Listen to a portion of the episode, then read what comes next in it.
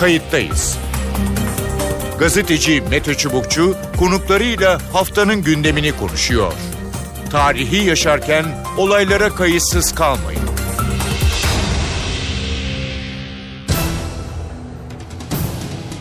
İyi günler efendim. Bir kayıttayız programıyla daha karşınızdayız. Tarihe ışık tutmak ve olan biteni anlamak için önümüzdeki yarım saat boyunca birlikte olacağız. Ben Mete Çubukçu.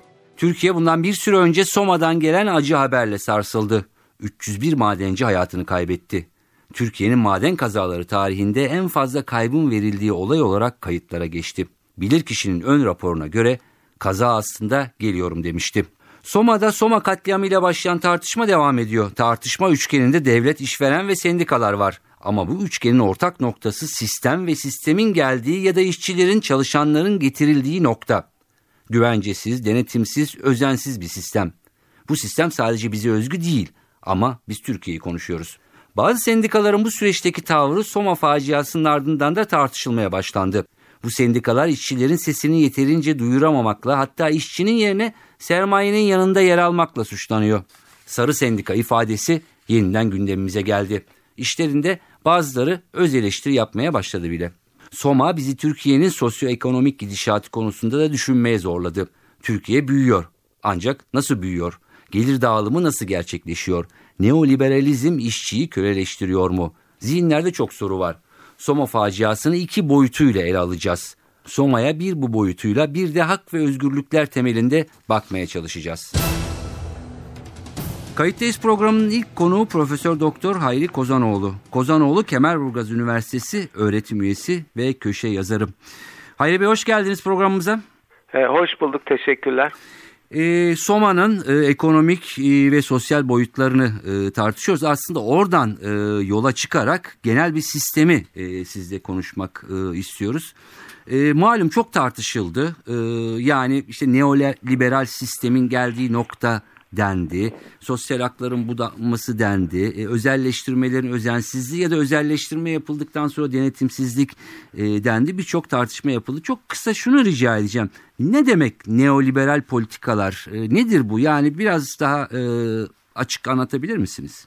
E, tabii. E, öncelikle bunu iki boyutuyla ele almak lazım. Yani birincisi bütün e, dünyada yaygınlaşan neoliberal politikalar. Çünkü hatırlanırsa neoliberal politikalar dünyada Keynesçi dediğimiz daha ulusal ekonomilere dayalı, emeğin örgütlenmelerinin daha yaygın olduğu, sosyal haklarının yükseldiği bir şekilde e, emeğin özellikle işçi sınıfının bu gelirleri de o ulusal ekonomi içerisinde harcadığı e, için de e, sistemin ayakta durabildiği bir rejimdi. Evet. Şimdi 70'li yılların sonunda bu sistem büyük ölçüde parçalandı ve neoliberalizmle birlikte e, dünyadaki dengeler, küresel ekonomi diye ifade ettiğimiz ekonomik sistemdeki dengeler ve kurallar da, e, sermaye kesiminin lehine, e, emek kesiminin aleyhine düzenlendi.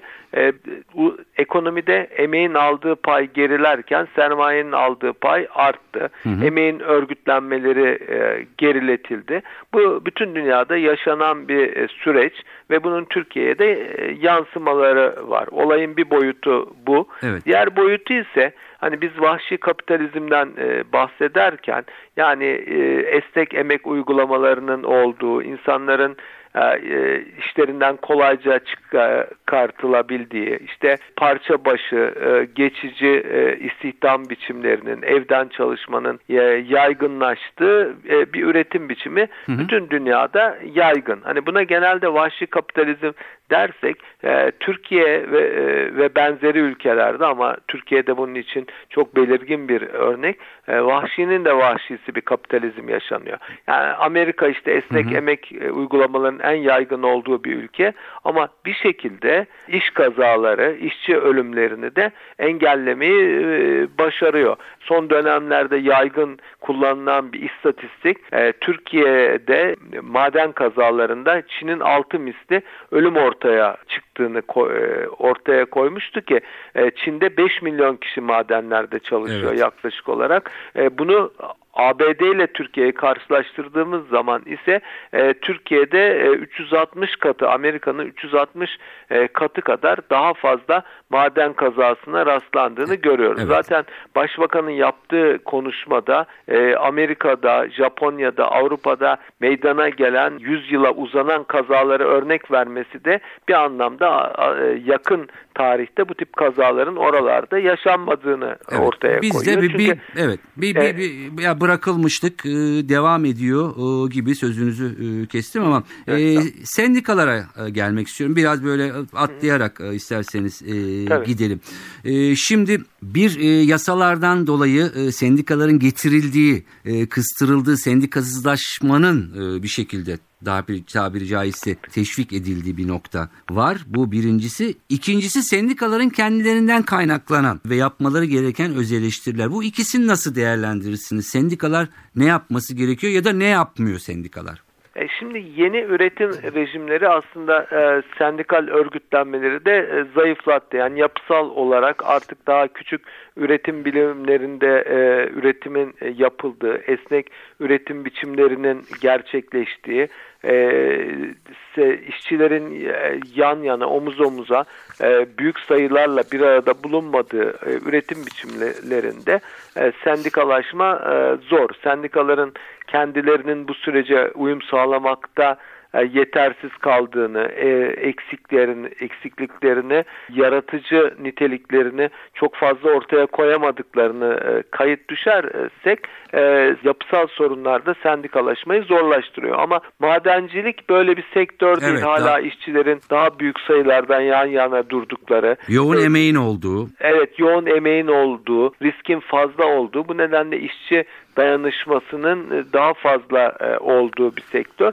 Nitekim Türkiye'de de bakıldığı zaman e, sendikalaşma oranının madencilik daha yüksek olduğu bir sektör. Ama son dönemlerde biraz hükümetin de bunu fark etmesiyle birlikte özellikle kendilerine yakın yandaş denebilecek sendikalar öne çıkmış durumda. Ayrı Kozanoğlu kısa kısa gidelim. Maden kanunun değiştirilmesi gündemde. Bir bu ikincisi bu taşeron işçiler işte kadroya alınacak deniyor. Yeni bir düzenlemeyle birlikte bu taşeron taşeronluğun var olan sistemde kaldırılması e, mümkün mü? Neler yapılabilir? Şimdi tabii bu detaylarla tartışılacak bir konu ama e, Faruk e, Çelik e, Sosyal Güvenlik Çalışma Bakanı e, Faruk Çelik de bu taşera, e, taşeron çalıştırmanın getirdiği bir e, sonuçtur dedi. Hı hı. Yani bir şekilde o da bunu itiraf etti ama taşeronluğun sömürüye dönüştüğünü söylerken yeni çıkacak taşeronluk yasasına e, işaret etti. E, yani taşeronluğun bir kere hani hiçbir biçimi mi e, işçi yararına e, olmaz. Çünkü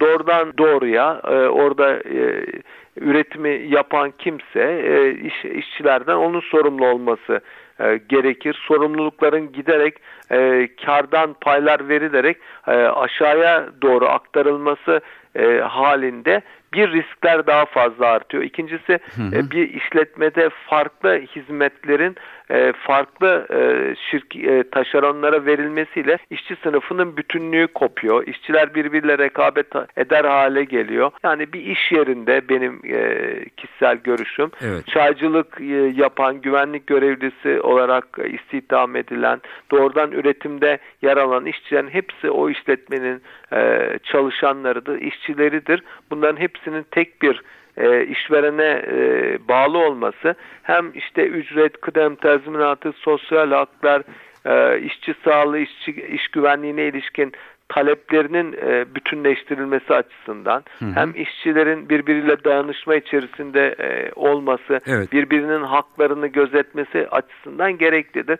Yani taşeron sisteminin kendisi bir kere özünde ilk başta konuştuğumuz neoliberalizmin yarattığı bir kurumdur ve bu kurum bence bütünüyle reddedilmelidir. Evet peki e, son şunu soracağım. E, ekonomide büyüme ve gelişme sanki aynı anlamda kullanılıyor ama büyüme ve gelişme farklı kavramlar e, diyenler var. Ekonomik olarak büyüyebilirsiniz ki Türkiye büyüyor ama gelişmeyi beraberinde getiriyor mu?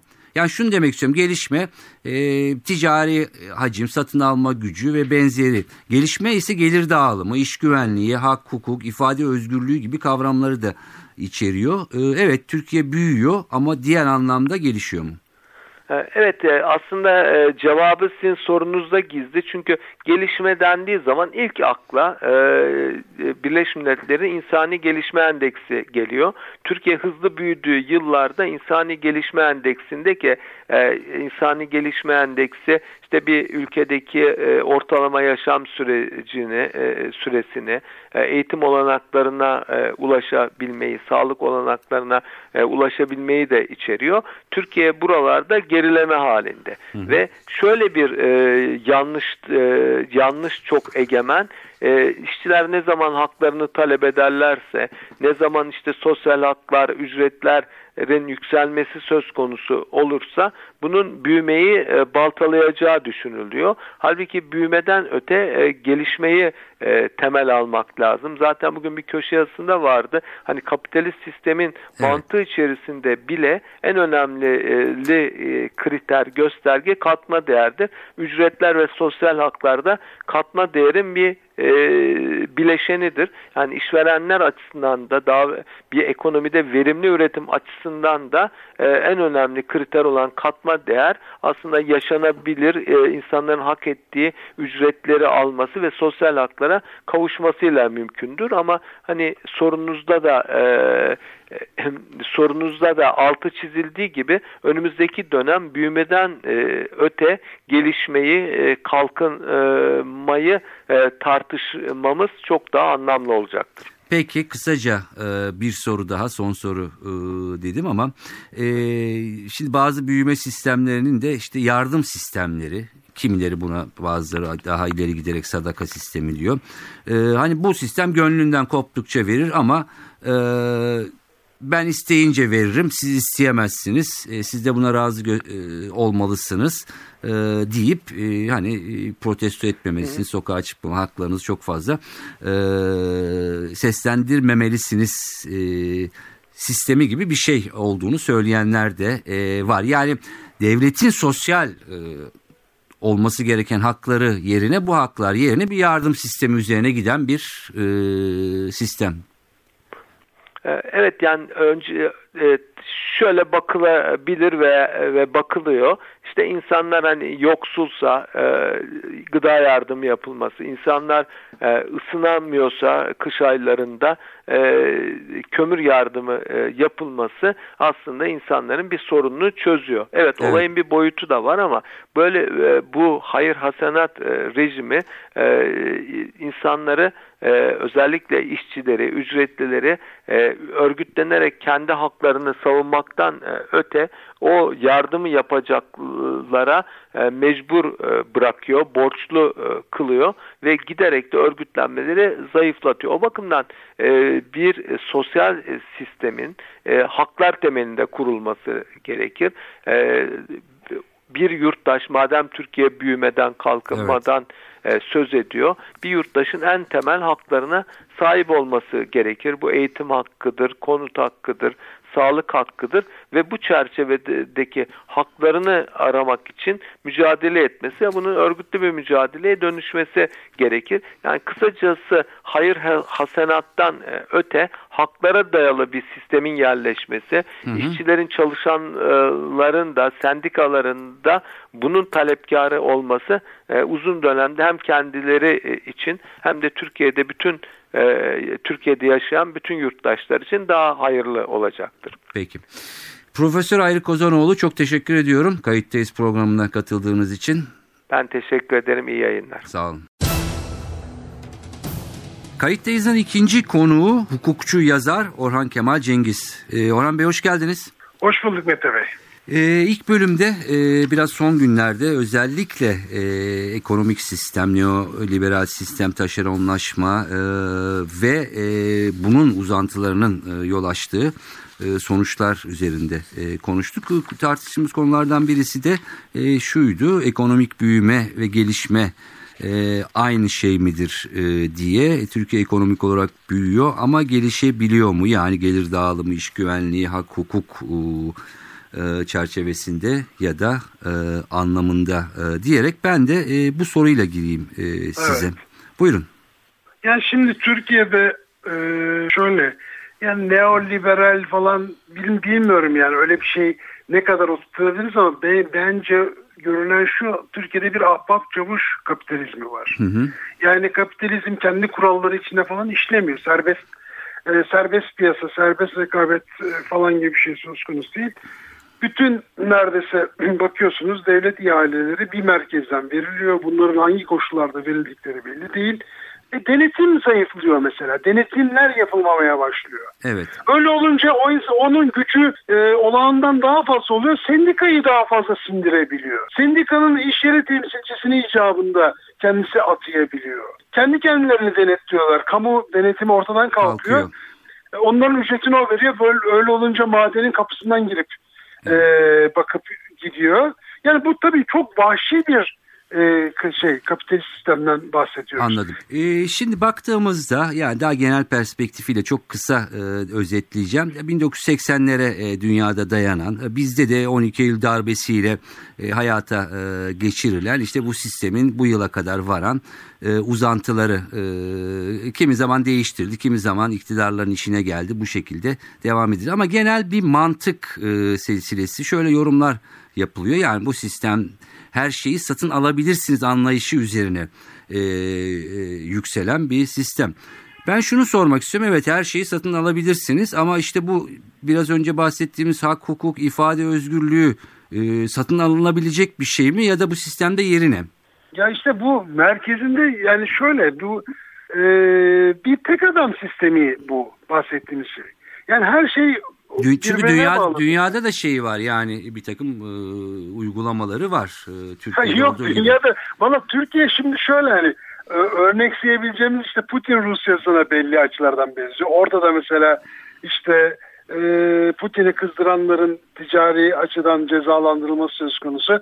Belli açılardan işte Latin Amerika'daki örneklere benzetiyorlar. Peron örneği falan. Hani bir, bir, bir tek kişinin e, hakim olması anlamında ben Türkiye çok çok Türkiye özgü bir şey olduğunu düşünüyorum. Yani işte işin içinde siyasal İslam'ın olduğu, gerçekten işte geçmişte bastırılmış bir grubun e, bir şekilde iktidara geldi. Çünkü hani Türkiye şöyle yani geçmişten yalıtıp bir şekilde konuşursak bugün anlamamız da mümkün değil. Yani Türkiye'de medya daha önce de özgür değildi. Askerlerin baskısı altındaydı. Evet. Onlar bir takım şeylere karar veriyorlardı. Yine ekonomide askerlerin büyük ağırlığı vardı falan. Şimdi bugün bunların hepsini bu sözde işte çevreden gelen e, bir parti olan AK Parti ve onun başındaki başbakan Er- e, Tayyip Erdoğan genel başkanı AK Parti'nin merkezine bu, bun- onlar bunlar oturdular ve bu insanlar tabii ki işte askerlere göre çok daha fazla ticaretin içinden, çok daha fazla sivil toplum içinden geldikleri için belki de sistemin kılcal damarlarına kadar işleyerek yani o geçmişte var olan çarpık düzeni çok daha çarpık, çok daha e, derinlere işlemiş, çok daha e, ne, ne diyelim e, tahakkümcü bir şeye getirdiklerini düşünüyorum ben. Tahakkümcü bir hale getirdiklerini düşünüyorum. Peki e, belki hani konunun tam uzmanı olmaya, olamayabilirsiniz ama e, burada bir de yani Soma'dan başlayarak belki uzun süredir e, tartışılıyordu ama şimdi daha yüksek sesle en azından konuşulmaya başladı. Bu sendikaların e, durumu. Yasalardan kaynaklanan durumlar var. Bir de sendikaların kendi artık inisiyatiflerini kaybetmeleri e, ve hani sendika olmayan sendika haline neredeyse gelmeleri e, durumu. Ne dersiniz? Ya hepsi her şey birbirine bağlı. Yani işte yani medyanın yeterince özgür olmaması, toplantı gösteri yürüyüşlerinin yani en basit toplantı gösteri yürüyüşünün bile suç haline gelmesi. E, dolayısıyla bütün bu or- ortamda e, örgütlenme özgürlüğünün kısıtlanmaması düşünülemez. Yani dediğiniz gibi sendika alanı benim o çok devasa bir alan. Evet. Ee, ve benim uzmanlık alanıma girmiyor. Ben de ama uzaktan hani gözlemleyebildiğim bir kere hepsi bunların birbirini besleyen şeyler. İşte hani sendika nasıl güçlü olacak? İşçi, işçileri temsil ettiği oranda. Mesela işte Soma'da eğer e, yani bir, bir kısır döngü söz konusu burada. Güçlü bir sendika olabilseydi e, o muhtemelen o kazalar engellenecekti. Çünkü işverene baskı yapacak. Diyecekti ki bak burada bu, bu sorunlar var bunların önlemlerini al. Ama tersinden de bakalım aynı şekilde e, işte bunları yapabilen bir sendika aynı zamanda güçlü olacak. Yani hani iş yerinde işçisine sahip çıkabilen, üyesine sahip çıkabilen sendika e, şey olacak ama işte bu taşeronlaşma sistemi Evet. yani bir getirilen e, yani e, bütün bu çalışma hayatının bu kadar bölünmesi vesaire bunların hepsi e, bir şekilde sendikal hayat üzerinde de görebildiğimiz kadarıyla etkili olabiliyor. Hı hı. E, yani sendikalar da çok zayıf maalesef. Yani o tabii ki onun tarihsel sebepleri de var. İşte 12 Eylül 1980'le başlayan yani 1080 darbesinin zamanda sendikalı harekete karşı yapılmış bir şey de olarak da darbe olarak da okuyabiliriz. Evet. Ondan önce çok güçlü sendikalar vardı Türkiye'de. Orada büyük vurulmuş bir darbe var. Arkasından hükümetin kayırdığı sendikalar var bugün onu görebiliyoruz. Bazı sendikalar çok canhıraş bir şekilde hı hı. hükümetin politikalarını savunuyorlar. Kendi menfaat, işçilerin menfaatlerini, kendi üyelerinin menfaatlerini savunmak yerine ya pek çok faktör var ve hepsi birbirine bağlı. Yani Türkiye'de ciddi bir demokrasi açığı var. Hı hı. Yani şimdi bu demokrasi açığı şuna yol açıyor. Gerek bireysel olarak gerek örgütlü olarak devlet karşısında zayıf bir konuma itiliyorsunuz. Bakın hı. en son şimdi bir milli istihbarat yasası çıkartıldı. Evet. Yani şimdi o yasa mesela bütün sivil toplumu zayıflatma potansiyeline sahip. Sendikalarda içinde olmak üzere. Ne diyor MİT yasasında? Hı hı. Efendim e, özel örgütlerden, şirketlerden yani sivil toplum örgütleri, şirketler dahil, devlet kurumları dahil Milli İstihbarat Teşkilatı'nın istediği bütün bilgileri vermek zorundasınız. Evet. Yani sizi sendika olarak, dernek olarak e, devlet karşısında çırılçıplak bırakıyor. Yani bir suç isnadı bile olması gerekmiyor. Milli İstihbarat Teşkilatı size diyecek ki mesela üyelerinizle ilgili bana şu şu şu bilgileri verin. Vermemek gibi bir imkanınız yok. Tartışmak gibi bir imkanınız yok. Evet. Yani dolayısıyla bir devlet karşısında bireyler, örgütler ciddi bir şekilde zayıflatılıyorlar uzun bir süredir. Hı hı. Sendikalar da bundan payını alıyor bir, bir, bir şekilde tabii. Yani toplum ıı, sonuç olarak şunu mu demek istiyorsun? Yani e, örgütsüzlenmeye ya da işte hani e, onun önünde e, bütün engeller çıkarılmaya e, çalışılıyor. E, yani bir takım haklar var. Bu haklar e, verilebilir ama birileri isterse e, onlara çok fazla izin e, verilmez. E, protesto öyle, izin evet. verilmez ya da benzeri e, bir şey gibi duruyor sanki. Ya öyle tabii. Şimdi 12 Eylül'den sonra örgüt kelimesinin kendisi bile suç haline geldi. Yani toplumun Türkiye toplumunun zaten bilinçaltında böyle bir şey var. Hani örgütlenmek şey gibi. Daha sonra suçmuş gibi. Daha sonra bu bir bir yumuşama dönemi olduğunu görüyoruz iktidarda e, Avrupa Birliği reformlarıyla beraber AK Parti işte 2000 ne diyelim ona 2002-2005 arası bir reform süreci var. Orada gerçekten işte dernekler mevzuatı, vakıflar, sendikalar bunlarda olumlu gelişmeler oldu ama sonra tekrar büyük bir hızda geriye gidişin olduğunu şey yapıyoruz. Hı hı.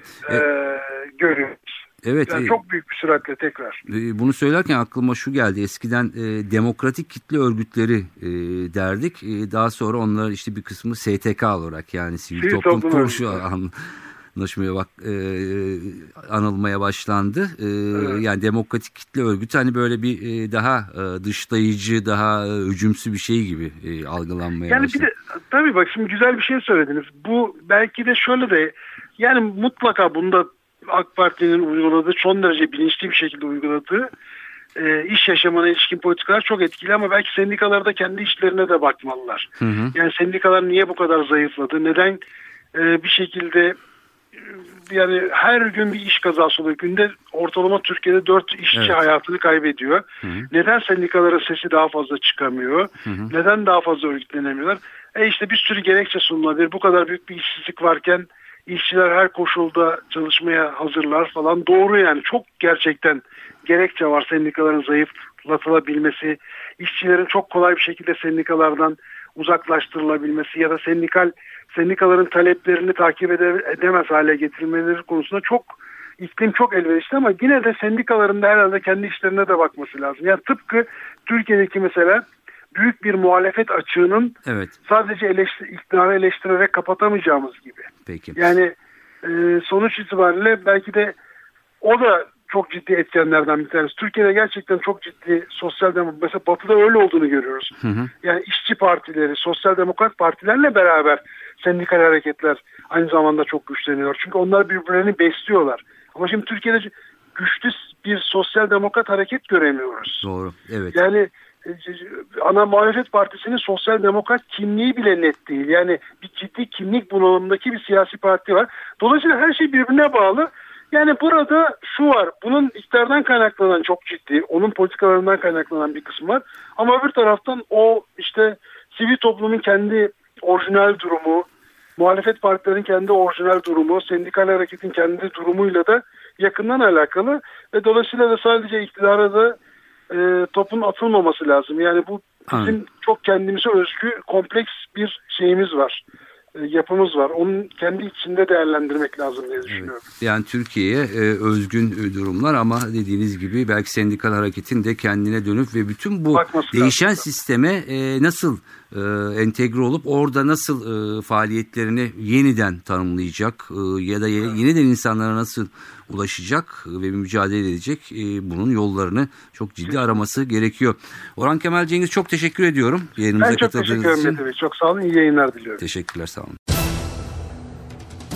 Evet bugün de kayıttayız programının sonuna geldik. Tarihe ışık tutmak ve olan biteni anlamak için yaklaşık yarım saat sizlerle birlikte olduk. Ve Türkiye'deki sosyoekonomik gidişat, Türkiye büyüyor mu gelişiyor mu, gelir dağılımı nasıl oluyor, neoliberalizm, işçilerin durumu, sendikaların neler yapıp yapmadığı, haklar, hukuklar, özgürlükler konularını iki konuğumuzla konuştuk. Bu haftalık kayıttayızdan bu kadar. Ben Mete Çubukçu, editörümüz Sevan Kazancı. Bir başka programda yeniden birlikte olmak üzere. Hoşçakalın. Kayıttayız. Gazeteci Mete Çubukçu konuklarıyla haftanın gündemini konuşuyor. Tarihi yaşarken olaylara kayıtsız kalmayın.